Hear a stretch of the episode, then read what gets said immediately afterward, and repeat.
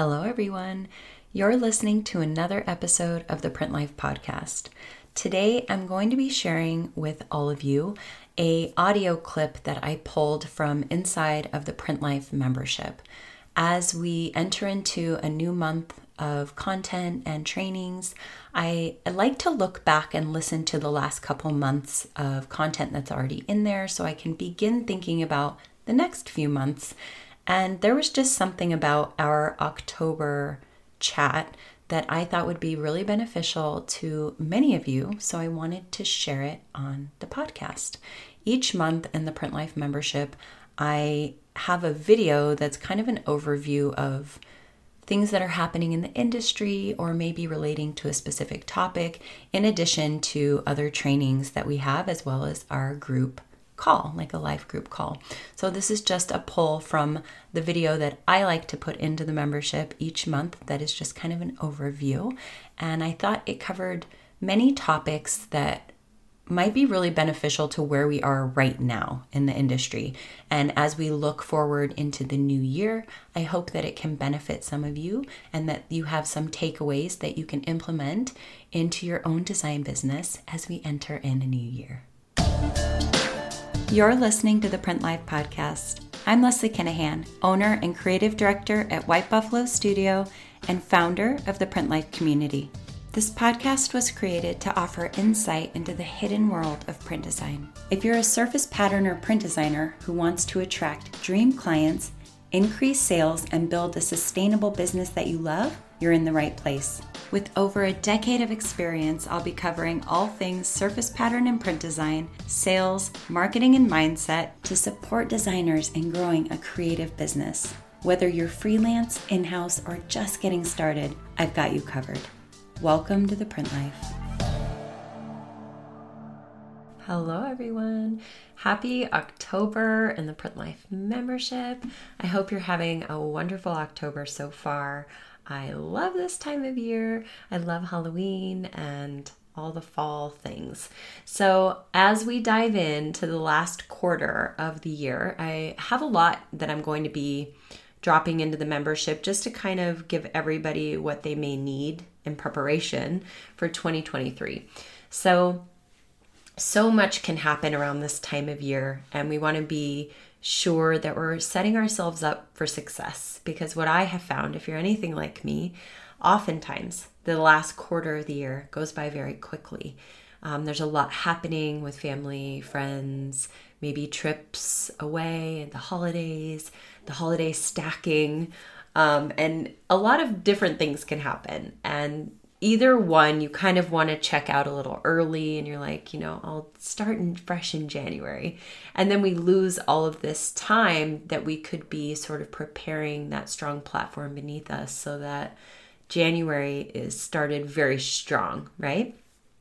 Um, or perhaps you have things in place and this is the time of year that you get distracted by thinking that you need to put something out there because we've got Black Friday coming, you know, you have Cyber Monday, Shop Small Saturday, we have, you know, the holiday coming, um, and then New Year's. And this can often, myself included, make us feel like, ooh, what kind of offer am I going to put out there for everybody for all these different days? Or should I do a product or maybe get something on POD? Or, you know, we start to get just a little bit distracted. And we talk about this every year, right, in the membership, if you've been with me from the beginning. And what I want to really encourage you all to do is whatever feels aligned for you. I like to use October as kind of the overall big picture time to plan, right, for the next 90 days. And those of you who worked through, we talked a lot about it in the pods the last 90 days. Some of you started in August, some of you started in September, so maybe you're not quite there yet, which is perfectly fine.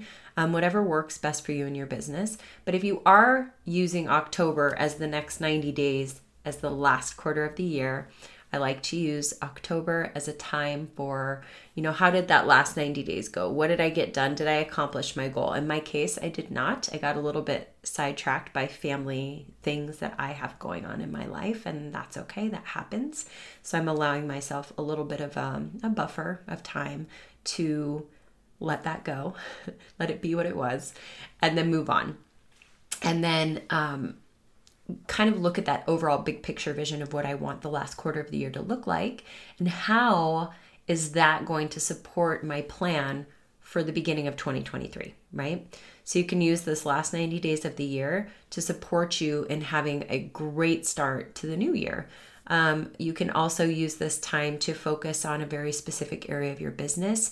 Um, I like to use this time to clean up my drives, my artist list, um, the people working with us. I just did a, a new call to artists because I want to kind of like have a fresh start to the year. I want to start strong. Um, let go of anybody who maybe isn't contributing as much or at all, um, and kind of just have a fresh start go through the artwork that we have on our website, make sure that it's feeling very curated, go through all the accounting, go through the numbers, start to make sales goals for the next 90 days. It's a really good time to start looking at all of those things.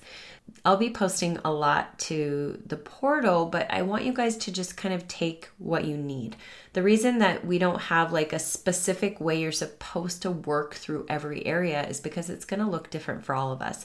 Some of us might be focused on growing our email list or figuring out how to utilize an email list in your business. Some of us might be still trying to figure out our branding or our style. Maybe you're working on your website, maybe you're working on your online shop. Something else I wanted to talk about today is that I went to the LA Textile Show. Um, and you know, the LA Textile Show isn't the biggest show um, out there, but it's always been decent. I mean, it's where I started out. Before I went to PV, I did the LA Textile Show twice, I believe. Then to PV in New York, which was amazing. Then I did in or it was Indigo at the time, and then I did the January show, the April show, and at the time I believe it was an October show. It was January, April, and October. So I did three shows per year for a couple years in a row in New York, and then my agent started my uh, New York representation. Um, started going to the shows on on the behalf of the studios he represented. So I no longer felt I needed to go spend the money because he was showing my work for me, um, which I realized later on doesn't necessarily grow my client list, but it increased sales and brand awareness, right? So there's a lot of different reasons that we attend shows whether, and it's all going to be specific to you and your goals as a studio.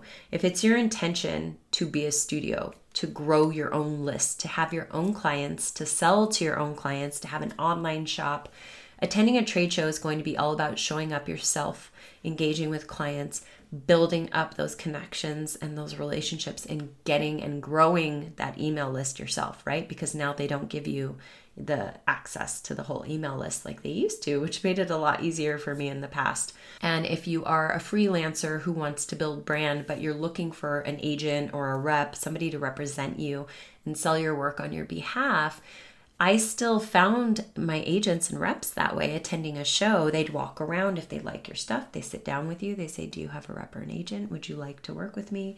Um, I, that's how I found representation two out of four times. The other two I reached out to on my own, and one person I've been reaching out to this whole time, and um, still no bites, but that's okay. Um, some people just not the right fit, maybe. But um, I would say that if that's your intention, maybe attend one show and see how that goes. But you do not have to keep attending shows if you're not looking to build your own client list. It can get very expensive unless your intention is to be a brick and mortar studio and to have a team and really like really go all in to being a studio. Then it's going to be very important that you're showing up to all of those shows, you know, PV, Paris, Germany, all the all the big shows. Um, but anyway, that being said, the LA Textile Show has always been okay. It's always been decent. And this time I went and I walked the floor, and there were three studios. And one of them was not even a studio, it was a designer showing about 50 of her own prints um, on paper. They were very cute. They were all like Liberty florals. Um, all her definitely her handwriting, her style, her market focus is women's um, women's fashion and kids fashion and home, a little bit of home, but it was basically they were all Liberty florals and they were really strong, really beautiful, but it was just her. So I would say there's two studios and one designer. I have never seen it like that. And I think the mistake that they made as well is they did not put the studios together. So I ran into my old uh, my rep. He was my the second rep I had in Los Angeles, and I ran into him. He was at the show representing two studios in his booth.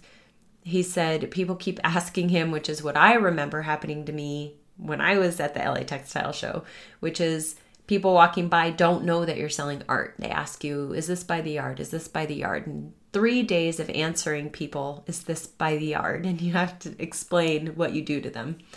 I think the LA Textile Show just doesn't really have it figured out. But something that I think, yeah, they really missed the mark on was not keeping the studios together because when I attended in the past, there was a whole section where it was just the print studios and then notions, everything else, fabric by the yard was in a different section.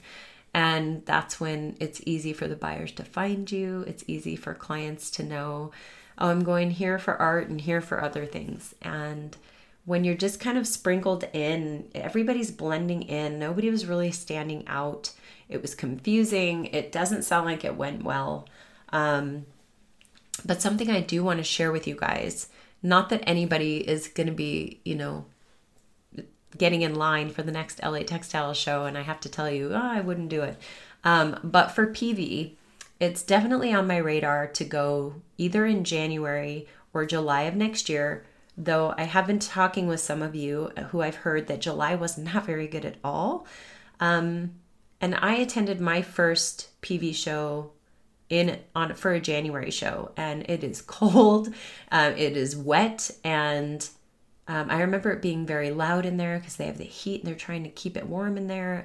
Nobody could hear you. I got like the worst booth in the place for the same price as everybody else. So I'm on the fence, but I really, really wanted to get back into in person um, showings next year, not on the regular, but just to continue forward with establishing that brand awareness and building relationships with clients, which I think as a studio, when you're representing artists and you're representing studios, it's so important to go show up for them and do everything in your power to make sure that you're putting their work in front of as many eyeballs as you can, which means you're going to have to attend a show here or there, right? Um, but I just don't know if it's time yet. I don't know if 2023 is going to be the year it happens or not. And LA Textile Show is kind of a snooze. I wouldn't bother if that's something that's ever been on your radar. It didn't look like it was worth the money or the time sitting there at all. But something I will say to you all is that as far as the rest of the show went, walking around and thinking about what we study so much here in the Print Life membership, which is being intentional, having a market focus, speaking directly to your audience, knowing who you are, who you serve, and how you're showing up, and being very clear about it. So clear that you can't help but attract the right people to you, right? I noticed that all the booths that were busy, the ones that had a lot of buzz happening in them, people taking pictures, like, you know, writing for a newspaper, whatever they were there for, the press, um, those booths that were busy, the ones that I was intrigued by and wanted to go into, they had very clear branding and marketing happening. It said on their backdrops swimwear, women's wear, activewear, or swimwear, activewear, or kids wear, or kids wear by the yard. It was so specific who they were, what they sold, and to who that their booths were very busy. And everybody else who kind of blended in and looks had, you know, backdrops that just had the name in the studio with no other information. Um, they weren't busy and it was they all kind of blended together. And i thought what a really great visual representation of what we're trying to do here in the print life membership which is truly understand how you can make it so obvious and so clear and straightforward like you're spoon feeding your audience exactly how you can help them. And they were busy. The people who did that were busy so, something I'm going to challenge you to do in October is go look at your Instagram page, go look at your LinkedIn, go look at your website, take a look at your portfolio, even your email signature at the end of your, your email. Um, when you email somebody, you have a little signature at the bottom. What do I see on there? Is it clear to me what kind of a designer you are, what kind of a studio you are? What do you sell? Who do you sell it to? And how can you add value to my business? And try and tighten that up as best as possible because I think that that is the best way that we're going to be able to differentiate ourselves in the marketplace is by being so crystal clear about exactly what we're doing for who and how to get in touch with us. It seems so easy that it's it doesn't make sense to me that so many of us still refuse to do this. It's like I still see people talking about niche not being important in our industry. And I think that there's just a misunderstanding about what having a niche is. And maybe people have different views on what a niche is as a designer. Maybe they think it means you only do one kind of design or you only use one kind of medium or you only have one type of print you design. I don't know what people think it means or what the fear is around having a niche, but what I have noticed is people who do say you don't need a niche in this industry have one. So always be careful that if you see people saying you don't need to have a niche to be successful in this industry, take a look at their profile. Take a look at how you view them. Is it clear what they do and who they're helping to do it? That's their niche, whether or not they think so. Um, and it's very, it's interesting to me that we want the success of the people that we see out there that we're kind of running into these problems of comparison fatigue or um, you know maybe we're looking too much at pinterest instead of looking within which we talk a lot about and finding your own your signature style. Um, and it's so important that all you do is be straightforward and clearly communicate to your audience what you do why how and how to get in touch with you and that's it and these, I think I took some pictures, but there were a couple booths and it literally had the name of the company. And then it says, We sell swim and activewear by the yard. And then one of them said, Swimwear and activewear prints, original artwork, or by the yard. So they did both. And it's like, it was so clear what they did that you had zero questions. You weren't looking at the booth going, I wonder what they do. I don't want to go in there. I'm afraid because if I go in there and I don't know what they do, they're going to talk to me and I have to fill out the thing. You knew exactly if you needed to go in there or not.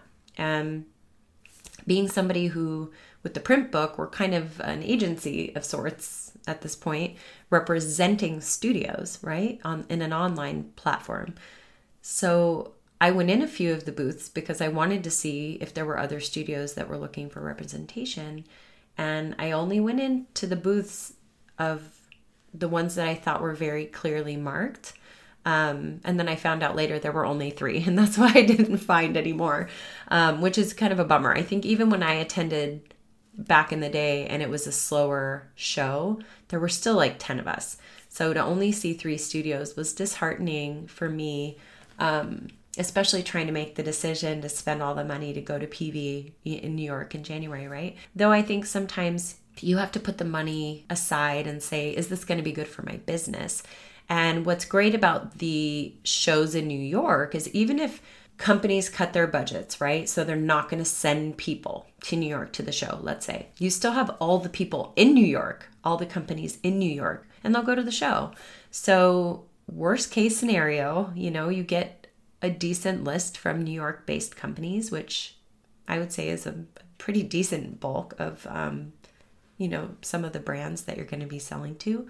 Or you get a rep or an agent interested in what you're doing, or you just gain the experience and show up and, and you know, start to establish some of that brand awareness in the marketplace. Um, I know that when we attended, I was nervous because I was a newbie and I was scared because we were so small. And I show up and I didn't have any of the backdrops or the stuff you're supposed to have in a booth because I didn't know I was supposed to print all this stuff. Um, like giant backdrops, like printed, rolled up, and it's like, um, what is that stuff made out of? Anyway, you get them specialty printed, and you should have like three. And then you have a stand with your name printed front and back that they pop into a stand.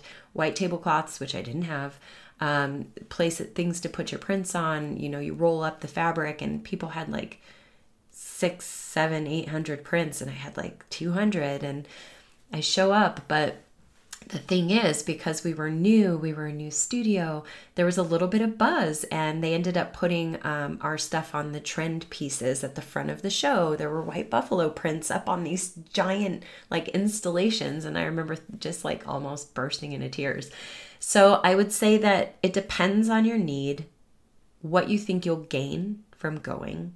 And even if you go and you don't sell a single print and you get five email addresses. I know that sounds like nothing, but let's say five clients leave their card with you. If each one of those clients become clients who turn into repeat buyers over the next couple years, then it was worth it was worth the money. So we have to look at things long term and really kind of get real about why we're going and if we feel prepared to go. How many prints do you have? Have you tested different fabrics from different printers to see if you're happy with the way that it looks? Do you know what your headers look like? Do you have somebody to print your headers?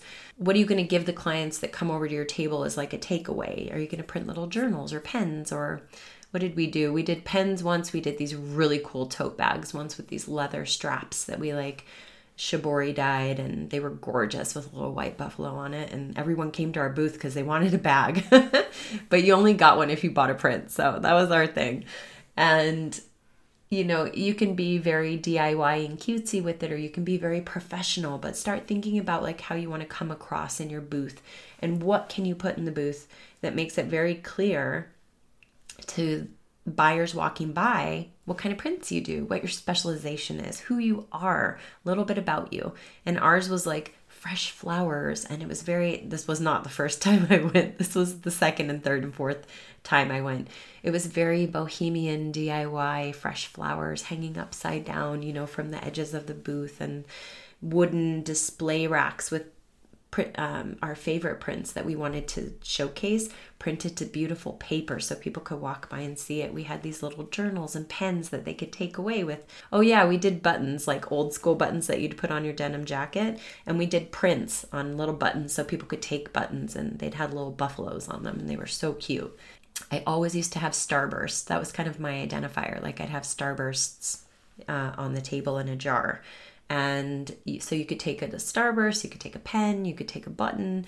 Um, we had bags for people who purchased a print so we'd wrap up their prints put them in a white buffalo bag and they'd walk around the show basically advertising for us.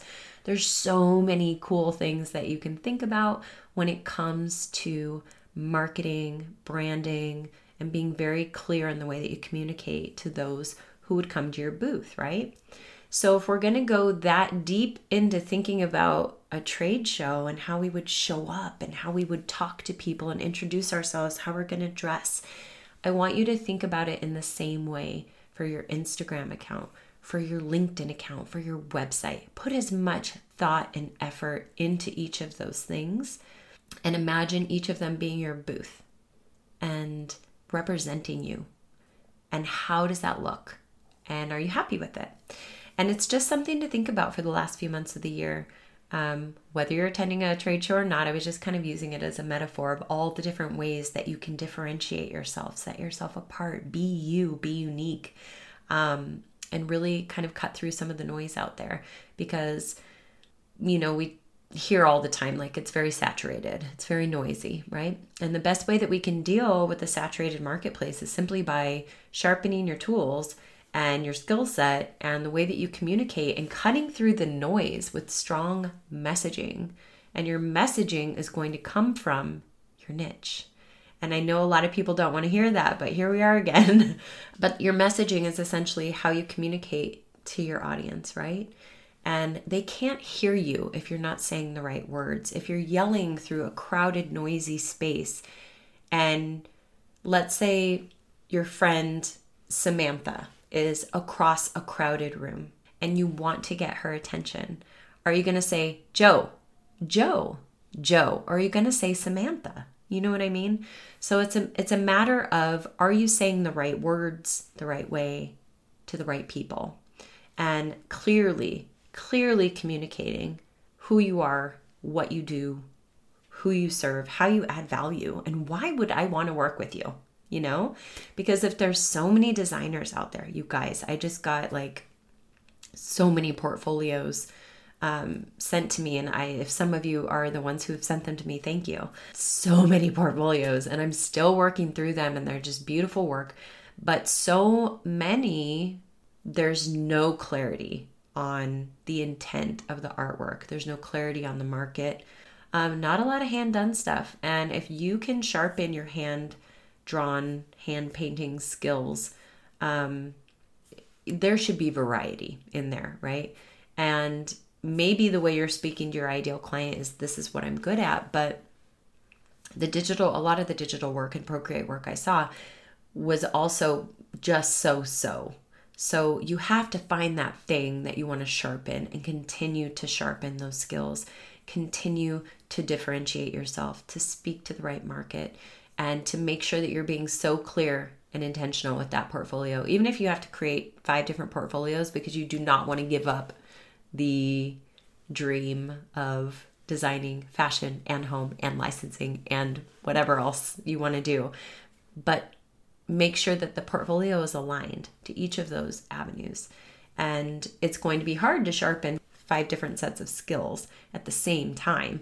So, which is why I always push for you guys focusing on one at a time but definitely looking at all those portfolios. For me, it made me see all of the things that I want to add to an old course that I pulled off because I was going to do something else with it. And I, I realized it needs to come back because it should just be a portfolio course because I think that that's where people need the most help in our industry is having a really strong fashion print design portfolio if you're going to pitch a fashion company, if you're going to pitch a brand, if you're going to pitch a studio, that it needs to be strong. And I I didn't see a ton of really strong portfolios. I saw I saw a good amount of them, but I would say out of um, what I've looked at so far, we're about 50-50 of like really great and just so-so. Um, and then in those 50 that are great, only about you know a third of them even spoke to the right market. They're still great work, but they weren't for me. They weren't for our industry or our market or our client base. So it's really about being so intentional, you guys, that it's a no brainer to work with you. I will say those those portfolios that came in that knew exactly who they are, what their strengths are. You can tell they're practicing their skill set. They know what market they're the right fit for and they're actually giving me something that I can look at and go, "Okay, I can work I can work with this. This is great." Or, "Wow, this person's an amazing fit." And um it did make me want to put that portfolio course back out there. And for those of you who have been struggling maybe with, well, how do I present myself if I don't have any experience yet? Go to the as if challenge, the as if um, workshop in this membership and work through that. Even if you're starting from, I don't like to say starting from scratch because we bring every experience with us and every lesson and everything we know how to do goes with us. So you're never starting from scratch. But if you feel like, well, I don't have any experience, that's where mock ups come in handy and the designing with the as if mentality of, well, if that's the company I want to work for and I want a company like that to hire me, then I need to act like a designer that works for companies like that, which means you're researching companies like that. You know what they have on the sales floor, you know what kind of colors they like to use, what kind of prints to design for them, what it looks like, where you need to sharpen your skill set. You wouldn't pitch a company that only hires people who do amazing watercolor florals. You would you pitch them with like hand-drawn geometrics or would you go sharpen your skill set as a watercolorist, right? So it's a it's a matter of knowing who you're speaking to and giving them what they want. Giving them what you want. And what you want should be pretty clear. And if we don't know what we want yet, then maybe that's where we need to start. But I love to use October, you guys, as a place to like really kind of get an overview of um, what I want this last quarter to look like. And then as we go into new- November, we'll start to look back and say, how did everything go? What am I most proud of? What can I tweak for next year? And then December is really a reflection of everything as a whole and then setting intent for the next year. So that's kind of where we're going to be for the last quarter of the year. I hope you guys are doing great. I hope this was really helpful, and I will email you all as I add things to the Print Life membership so that you can take what you need. And if you have any questions, please reach out. Talk to you soon. Bye. Thank you. For joining me for another episode of the Print Life Podcast. If you're enjoying what you're hearing, or you have found that some of these stories and interviews are resonating with you, or you have any major takeaways that you've implemented in your business, I'd love to hear from you. Leave us a comment or a review on any of the platforms that you tune in to the Print Life podcast on. See you next time.